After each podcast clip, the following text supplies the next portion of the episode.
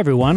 If you've been listening to the show for a while, you may remember feminist porn producer Laura Glass.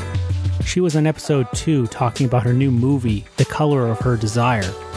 The film premiered at Color of Desire Art Show, which was here in Montreal on February 13th, but it's not yet been released.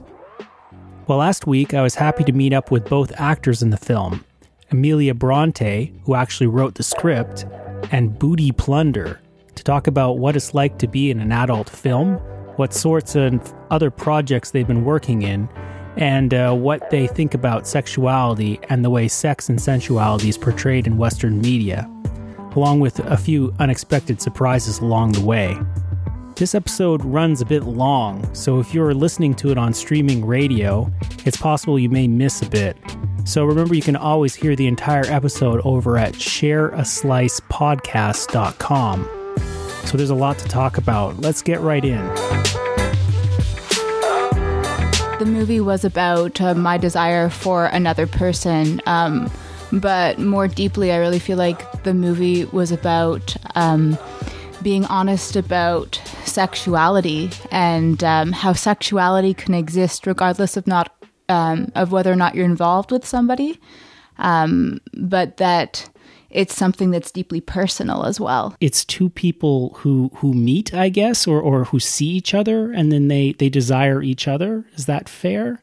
It's about a brief encounter, I would say. I don't really know if your character desires me or not. I would say it's, the story is very focused on your character Yeah. because I, I don't really speak in the movie. I mean, I have a, several lines, but that's it. Like the whole narration is all done. I'm fairly certain, um, and I, I wrote the script, um, that, you know, it's really just about um, my character's desire to be with a person and sort of a star-crossed love when either that, for whatever reason, that cannot be reciprocated or just where they are in life aren't ready for each other right now.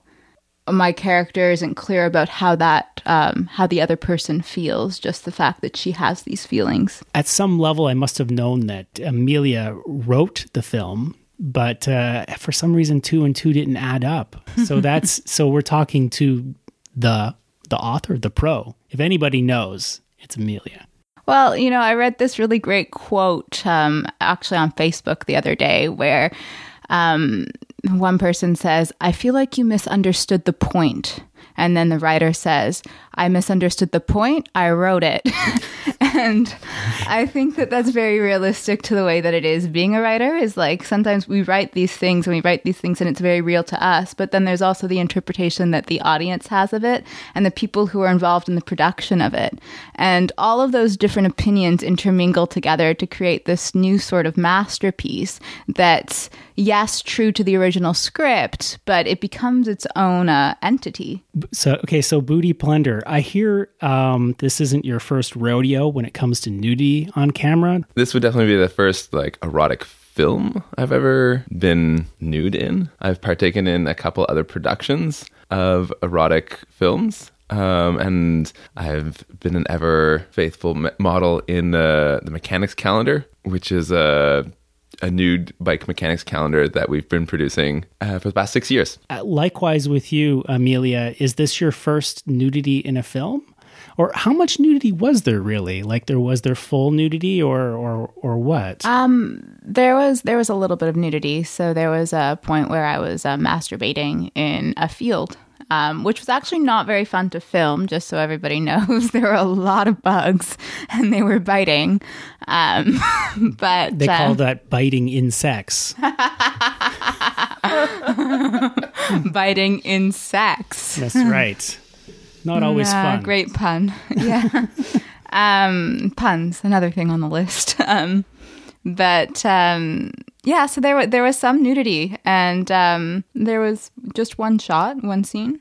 Okay, so and this was this your first nudity in film, or was it? Have you done other things like this before? I feel like I've done something like this before, but nothing to this extreme. You know, like I've uh, Because I've- there's a difference between just nudity and actually doing something. right. So I've never really done something that was nude for the public's eye.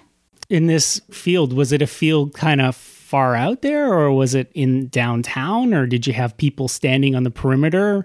How, how did that work? Actually, we were in a very public place. Um, we had to fend off a couple of like hound dogs who were kind of, you Oh. know, not kind of backing off. But it's a good thing I've got spoken word up my ass because I could just pull it out at them and make them By go hound away. dogs, do you mean just you mean like dudes? Uh, just dudes who, you know, they see like Laura and I were both um, petite and fairly attractive Oh, women, yeah. and so you take two fairly attractive women, and for some reason that that's a that's a hound call. it's depressing. Um, you know, it was um, it would have been depressing, but I think the fact that we feel so liberated, Yeah. um, it, it didn't really get to us. You know, we could I'm just thinking about the practicalities because I know at least one person who has had sex on the beach, and she's told me that it's not fantastic at all. So No, um, you know, as somebody who really enjoys nature, I think nature and I got a little bit too close. okay, so booty. Um, I, I hear you like to dress up like a pirate. I was born one. Okay, so I mean, I, I can tell because I mean, first of all, you've got kind of like a pirate uh, braided goatee going on here, and you've got long hair. You're not wearing full pirate regalia, though. I notice. Uh, is it a weekend thing or something? Well, I was gonna say it is Sunday. okay, so there's like a day of rest for pirates. Yeah, yeah. You don't do any other cosplay. I mean, you're exclusively a pirate. Well, actually, let me look at your wall here. No, I do. I do um, what uh, is called LARPing, or in other words, live action role playing. Okay, So you know the guys up on the mountain that hit each other with foam swords, right.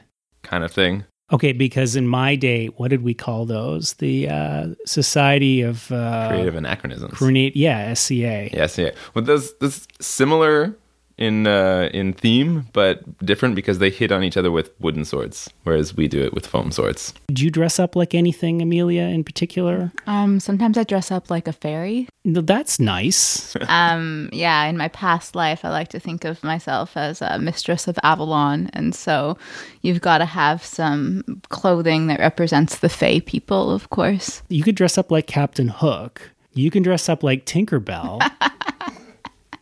I think done. I'm more of a deadly fairy than Oh, Tinkerbell. I'm more like Morgan Le Fay or something like that.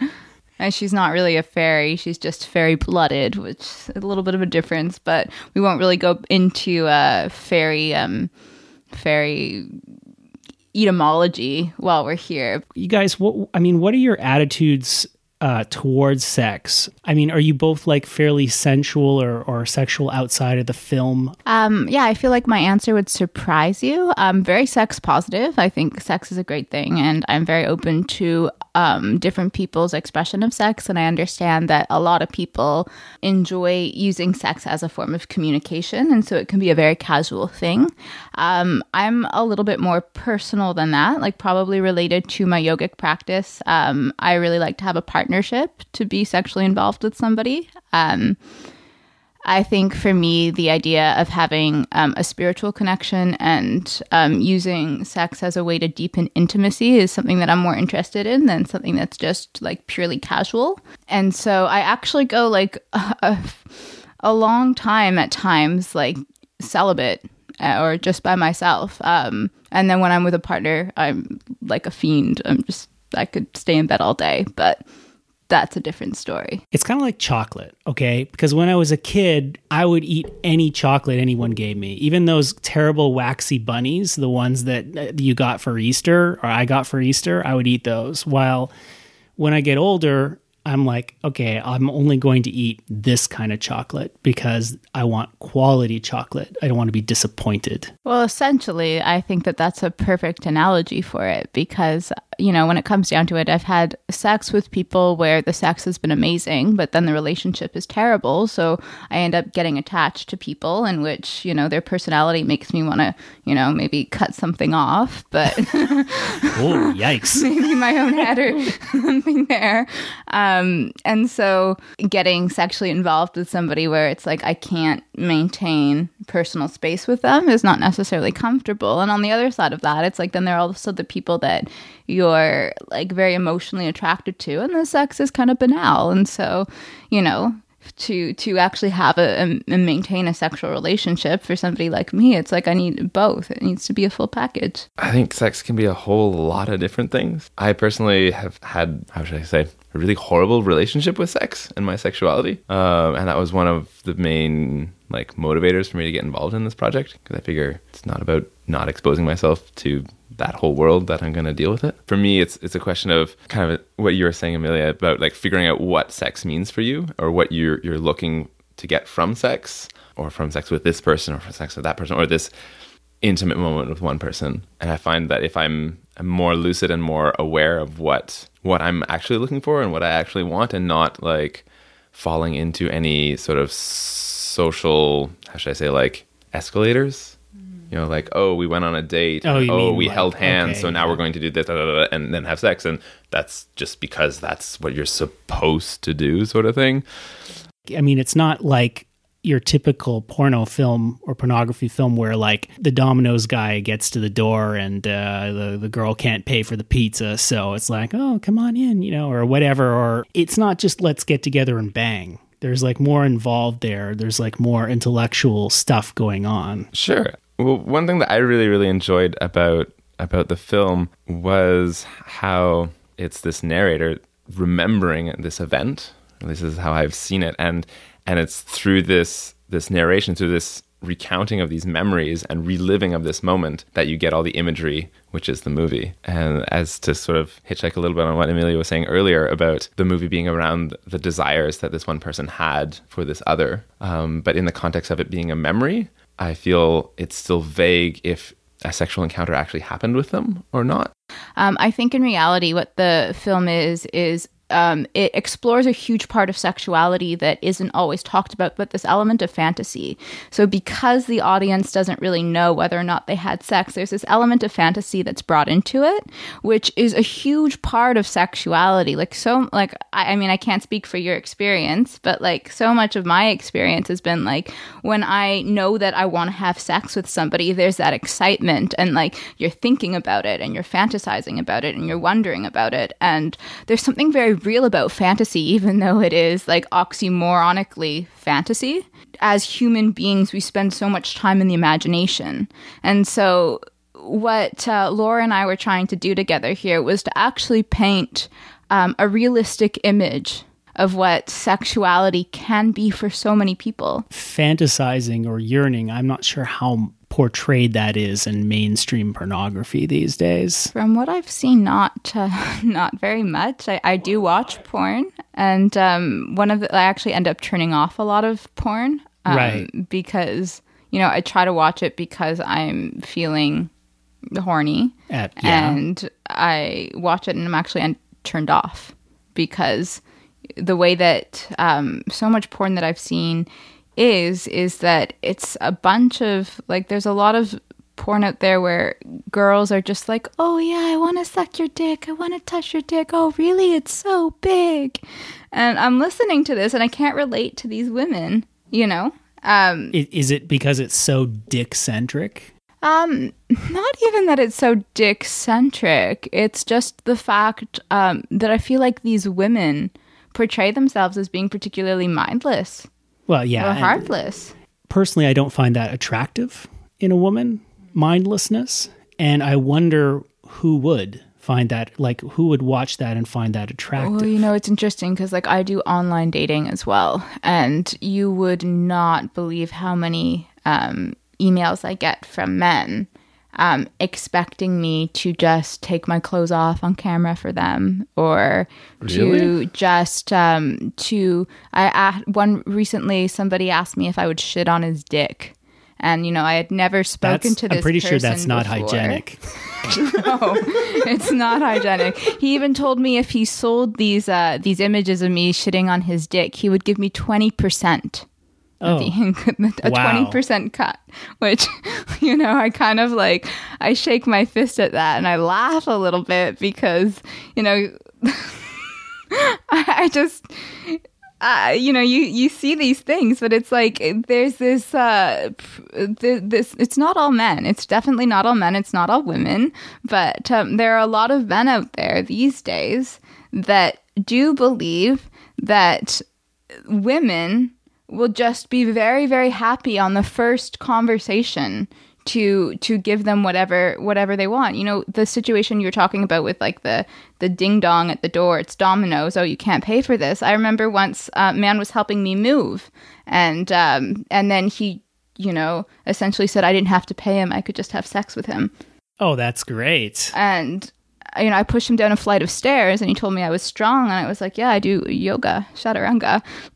Sorry, hold on. Did you push him down the stairs and did he, was he still like turned on by that? Oh, no, no, no, Oh, no. he, okay. he got out of there. Um, but, you know, because that that wouldn't surprise me too much either, to be honest. there are these situations now which I think um, we have to be very aware of is um, the fact that it's not just porn. Well, maybe, I don't know. It's not just porn, which is portraying women as mindless and men as these, like, buffoons that just get to have sex and everything, but there are actually people out there who are taking on these roles. So there are women who are pretending to be mindless and pretending to do all of these things. And then there are also men who believe that this is the reality now. Right. And, um, and then porn feeds off of that. And so it becomes this cycle. I don't know how far we want to go down this road, but uh, one thing I've noticed is that uh, recently with pornography that I've seen, there's a lot of focus on the man penetrating the woman and then just going really fast and really hard. Like, just like basically pile driving, I think is what it's called. What is going on? Because I must be old or something. Because like something's changed, and I like I I actually went on the some forums. There were actually some posts of women who are complaining because they said that their boyfriends get inside them and then they would go like gerbils or something like rabbits, and it wasn't enjoyable to them, to these women at least, right? And the women were like, dude, why don't you slow down a bit? But these dudes saw it on porn, and that's how they think they're supposed to do it. I think that's exactly what I was alluding to there is that, you know, there is that cycle where guys see things in porn. And I think I read an article recently saying that most, um, a lot of boys in North America see are first exposed to porn are between the ages of 8 to 12. And Yeah. so this is their first exposure to sexuality. And so the, there's an impact on psychology that happens when something like that is seen and it's um, and it's normalized. And the sad thing about it is that I, I think that for both um, genders um, and uh, of course other genders that are involved in this as well, um, they all feel that there's a disconnect. You know, I think a guy who's like doing it like a gerbil I, I'm not quite sure, like, but I think you get what I'm saying. Yeah, yeah, I do get what you're saying. Or he's just going at it. Um, that you know th- they're trying to do it because they're trying to do what's right, but the the porn industry as it is right now isn't always portraying things the way that people actually enjoy them that actually represents human sensuality and human sexuality and that's a lot of what we're trying to do in this film is to bring it back to reality Uh, I was going to ask you guys, do you guys watch porn? But I assume you both do. I do. I think everybody does. Actually, Probably. No, No. I don't. Really? Very like I've been exposed to very little porn in my life. Okay. Yeah. You see, I was exposed to it as a, a very young age. you know it's fascinating to me because like i only really started watching porn when i got more involved with laura and working with laura i mean i'd seen some porn um, but like I, I don't know what your experience with it but the first time i saw porn it was gay porn and i was probably around um, 17 years old Yeah. um 16 or 17 16 and uh, i remember like kind of laughing because it, there there was no personal connection. I remember um, the guy was in a sailor suit and for some reason they were in sailor suits. They were in a kitchen in sailor suits and then all of a sudden like he just started penetrating the other man's ass um, over top of the kitchen table and i was kind of like staring at it. And was like how did that just all of a sudden happen? Like he just pulled his pants down and went into it and Okay, so it may be what happened with that couple, and I know I'm just retrofitting, but maybe the case is that their way of letting each other know that they want to have sex is to dress up like sailors.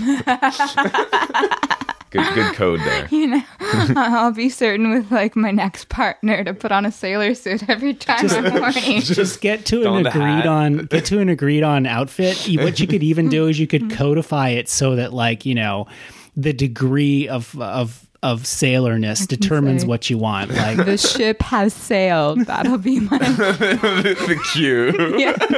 it'll be like yes, the question is whether or not, you know, they'll be like he'll be like, you know, swabbing the stern or the poop deck or what's going on and uh, you know, it- Bailing the bilge water. it's like You can use nautical puns to get a little naughty. I'm huge on puns and my wife hates it. I love puns.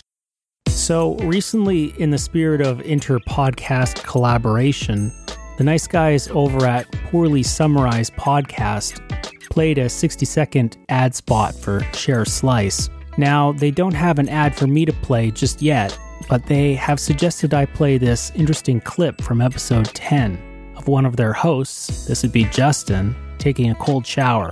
Um, given the subject matter of this episode, I, I thought it's uh, rather apropos.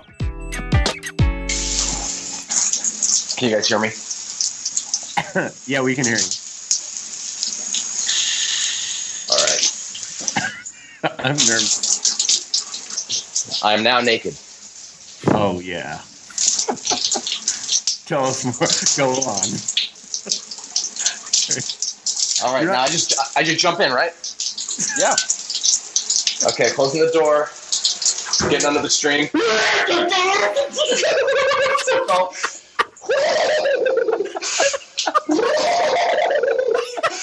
Feeling a little bit better.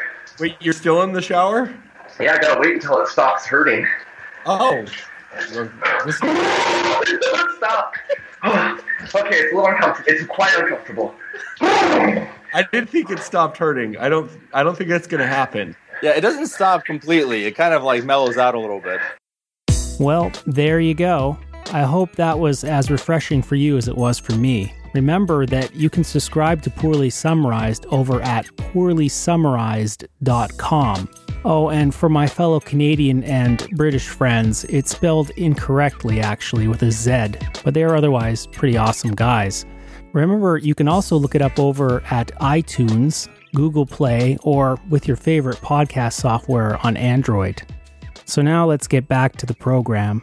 There's something that you kind of, I feel like, alluded to um, when I said that I don't watch porn, um, and that is that I don't like porn. Oh, okay. See, I assumed that because you don't watch porn, you don't like porn. Um, I was exposed to porn originally somewhere probably around 13 or 14. My friend had a faster internet connection than we did, so yeah, Um, it couldn't have been any slower than mine. yeah. Well, we had the whole old, you know, get off the phone. I need to, you know, go online. So, I mean, my exposure to porn was like 95% uh, just pictures.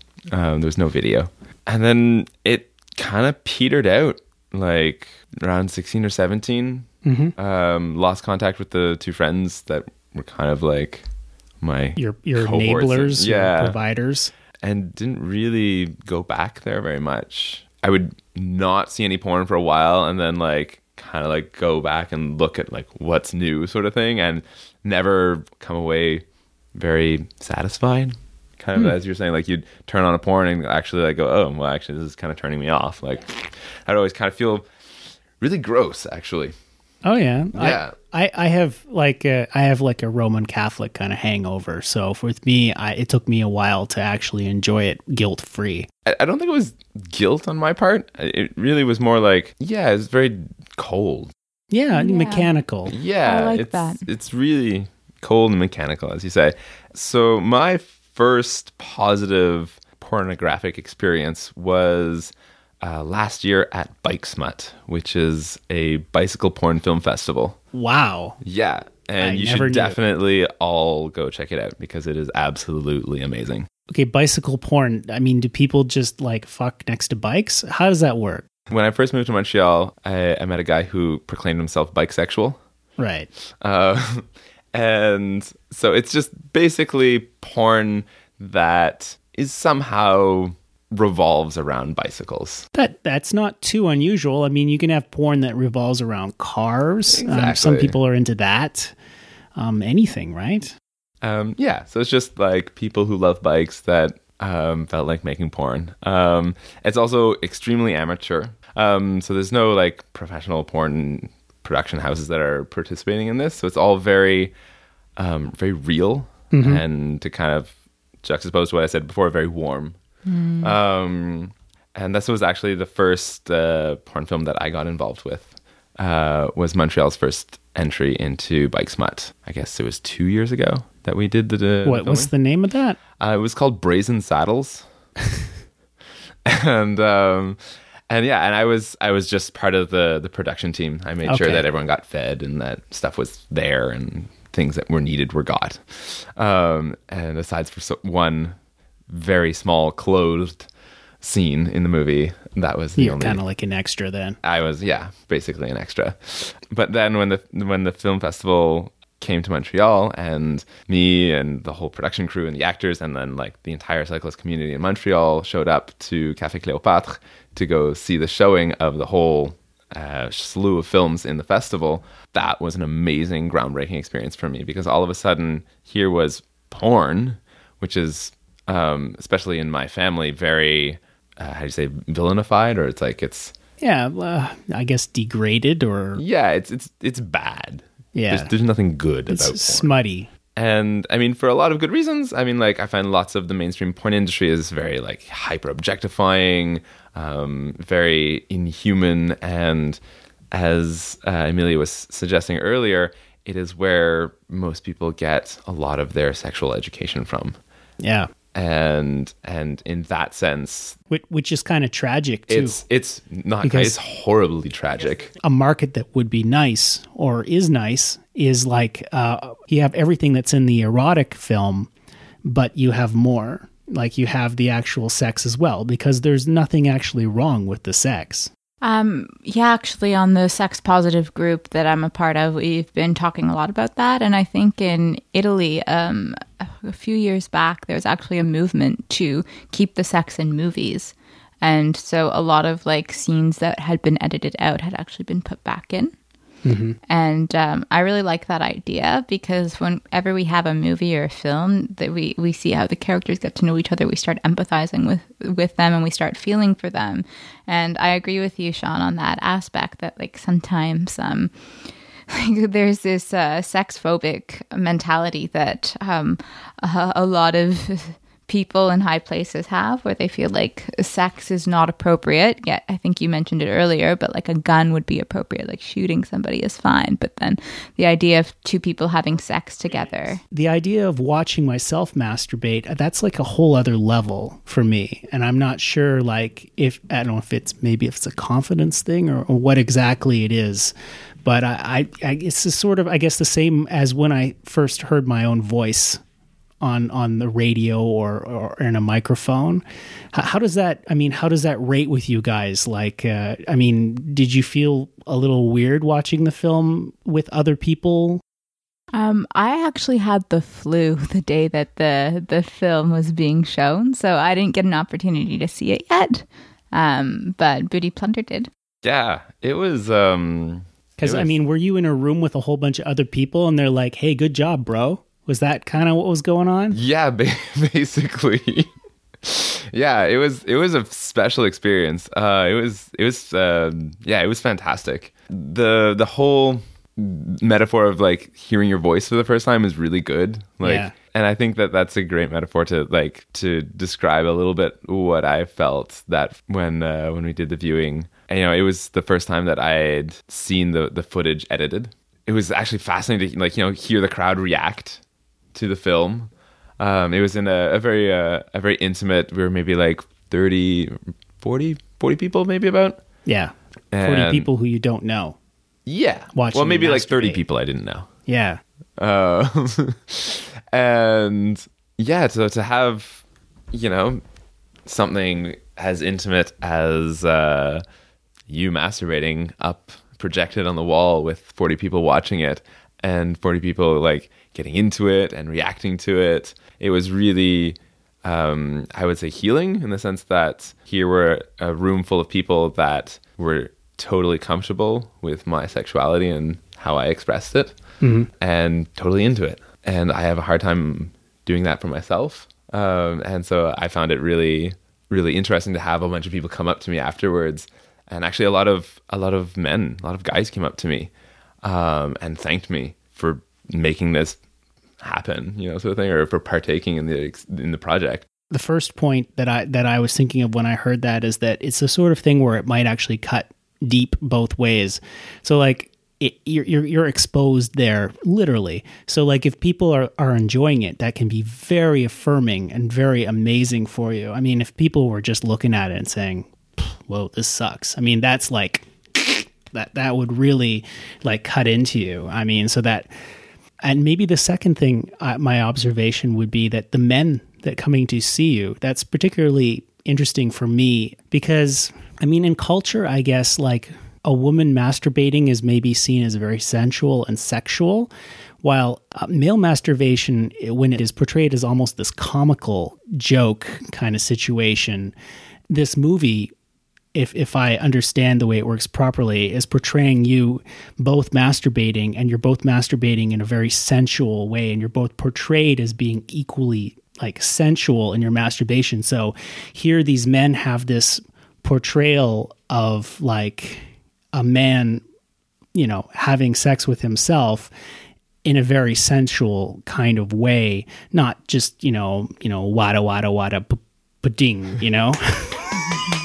you, you know what I'm, I'm saying?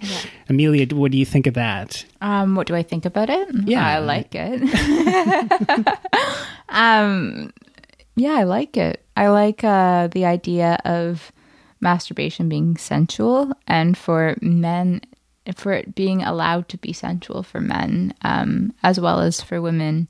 Um, I'm not quite sure if the, the film portrays me particularly as sensual. I would say so. You would say so. Yeah. Okay. Yeah. Maybe those are my own feelings about myself. What I liked about, or what I liked about what you said was this idea like, you know, you put it into the audience hands and like they can take it one way or the other. It's really sad, but um, the way that I feel like if people took it negatively, I probably wouldn't have been um, affected by it. That's not sad at all. No, it's not sad at all. Uh, okay, I'm gr- I'm glad that's not sad, um, but partially because you know, like I was honest about my sexuality, and um, the script is based off of an experience that I actually had, and so Right. the idea of putting out vulnerability into the world and being honest about it, it's not always received well. And I understand that. I understand that as my work as an artist, um, as a poet, as a writer. And then there are always going to be the few people that do connect with you. And it doesn't really matter if like 95% of the people out there find it too avant garde because like it's the 5% of those people who become your fan base who become your friends who become your allies. And the work is for your allies. It's not for the people who put you down. One thing that I would definitely commemorate Laura for having helped uh, me in this experience was um, we finally had done all the other shots and it was actually like, you know, time to get down to business and do the masturbation scene. She was super, super um, supportive and, and just going like, yeah, just like, you know, do whatever, have like, have fun, you know? And we ended up even having to, to redo the audio, which was absolutely hysterical. So, so did you have to sit in a room and like make noises to sort of correspond to what you were doing? Yeah, exactly. it, it was very, it was very humorous, and we broke it laughing a bunch of times. But yeah, what I found, uh, she was very supportive in whatever worked for me. You know, do what feels good for you, sort of thing. And to kind of try to tie that into what you were just saying was, yes, the the, the crowd really enjoyed the film, but I didn't do it for them. I had done it for me. Um, and in that sense, I would I would follow suit in you. And even if the crowd did not like the film and didn't enjoy it at all, I did. It's great that you guys did this for yourselves because it, you're you're grounded on yourself. I guess there was no coercion there. It's just you were doing it as an ex- artistic expression, right? I don't know if that makes any sense. yeah Yeah. yeah Listen, um, thank you so much for being on the show. It was a great, great pleasure. Uh, Booty Plunder, um, thank you. Until next time. And Emilia, thank you too. thank you Thank you. Cheers. So that's about it for this episode. But next episode, I've got something really special for you. I've got Tim Chismar on the phone with me. Yeah, that's right. And we're going to be dancing naked under the moonlight. Couple of Wiccans going crazy. So please subscribe on iTunes or Android so you can catch that episode. The easiest way to do it is to visit shareaslicepodcast.com. Also, remember that all music for this episode is by Chromatics and it's used with permission. Thanks for listening and bye for now.